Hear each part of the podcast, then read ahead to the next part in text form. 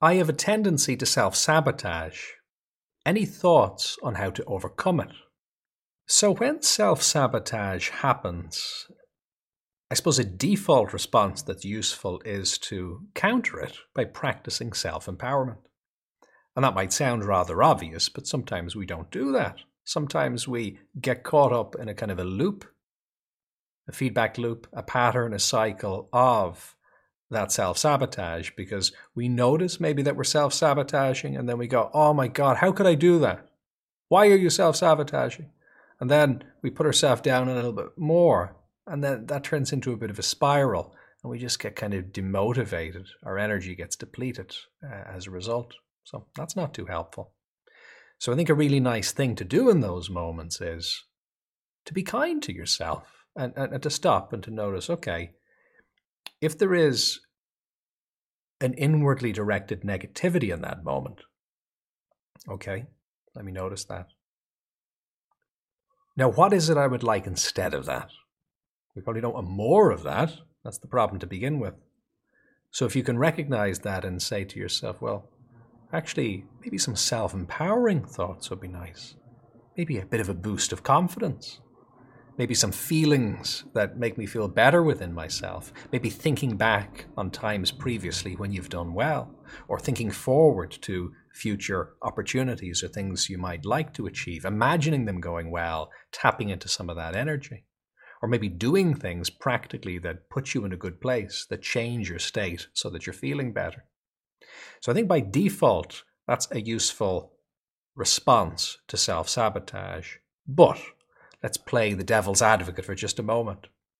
Another thing you might want to do is embrace self sabotage and do some good, constructive self sabotage.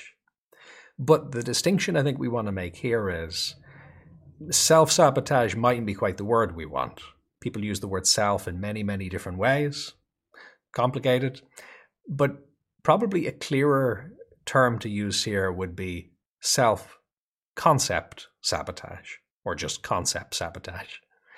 Because very often when we're sabotaging ourselves, we're not really sabotaging ourselves. I mean, if we if by self we mean just being conscious, well, you're still conscious. I mean, that really hasn't changed. But probably more importantly, what we tend to do is focus our attention on certain concepts or certain notions of how we see ourselves.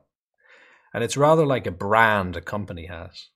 You know, companies use their logos and their branding because it's handy because you can think about it easily. You don't want to think about a company in terms of its board of directors.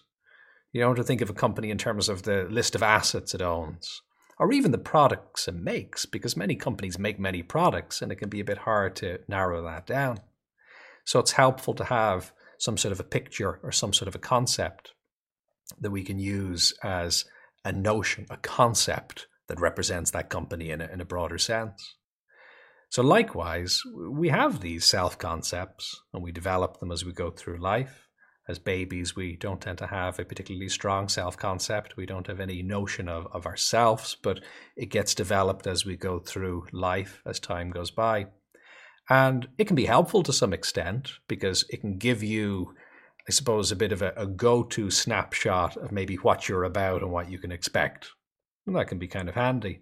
But the problem is if they get framed in a negative way or if they become out of date, these self concepts sometimes actually hinder us it's like a limited brand, a brand with a bad reputation. You're going to go, oh, I'm going to avoid that brand. But they might have actually changed. They might be much better now. But because of previous bad experience, you kind of expect it to be a challenge.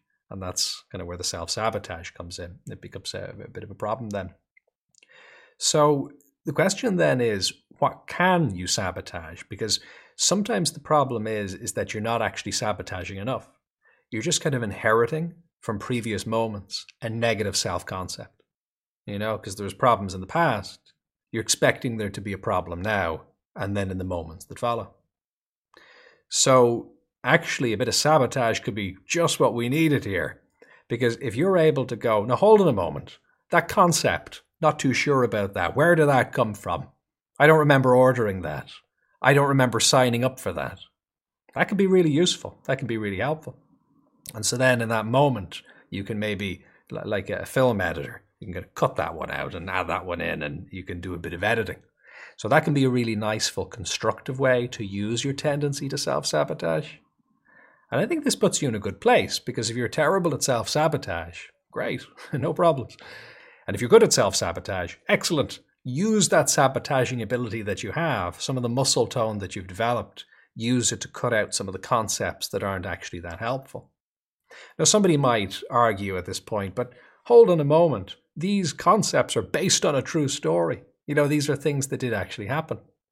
And fair enough.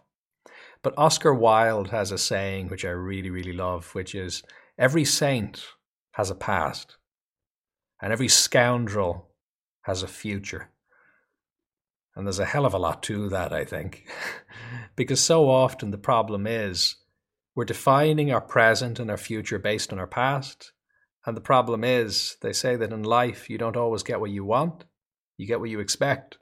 So our expectations lead to essentially low expectations. And then there's problems because we expected them. We just don't take some of the positive actions we could have taken because we didn't believe we could. And then it becomes a real self fulfilling prophecy.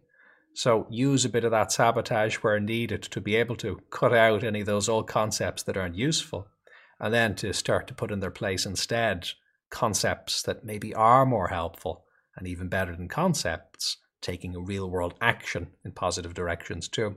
All right, interesting topic area. Do share your experience in the comments with self sabotage and with uh, maybe being able to usefully sabotage thoughts. Have you ever had one of those moments where you said, Hold on a moment, this is a thought. I don't have to believe this. It's like a bit of code that's running on the computer.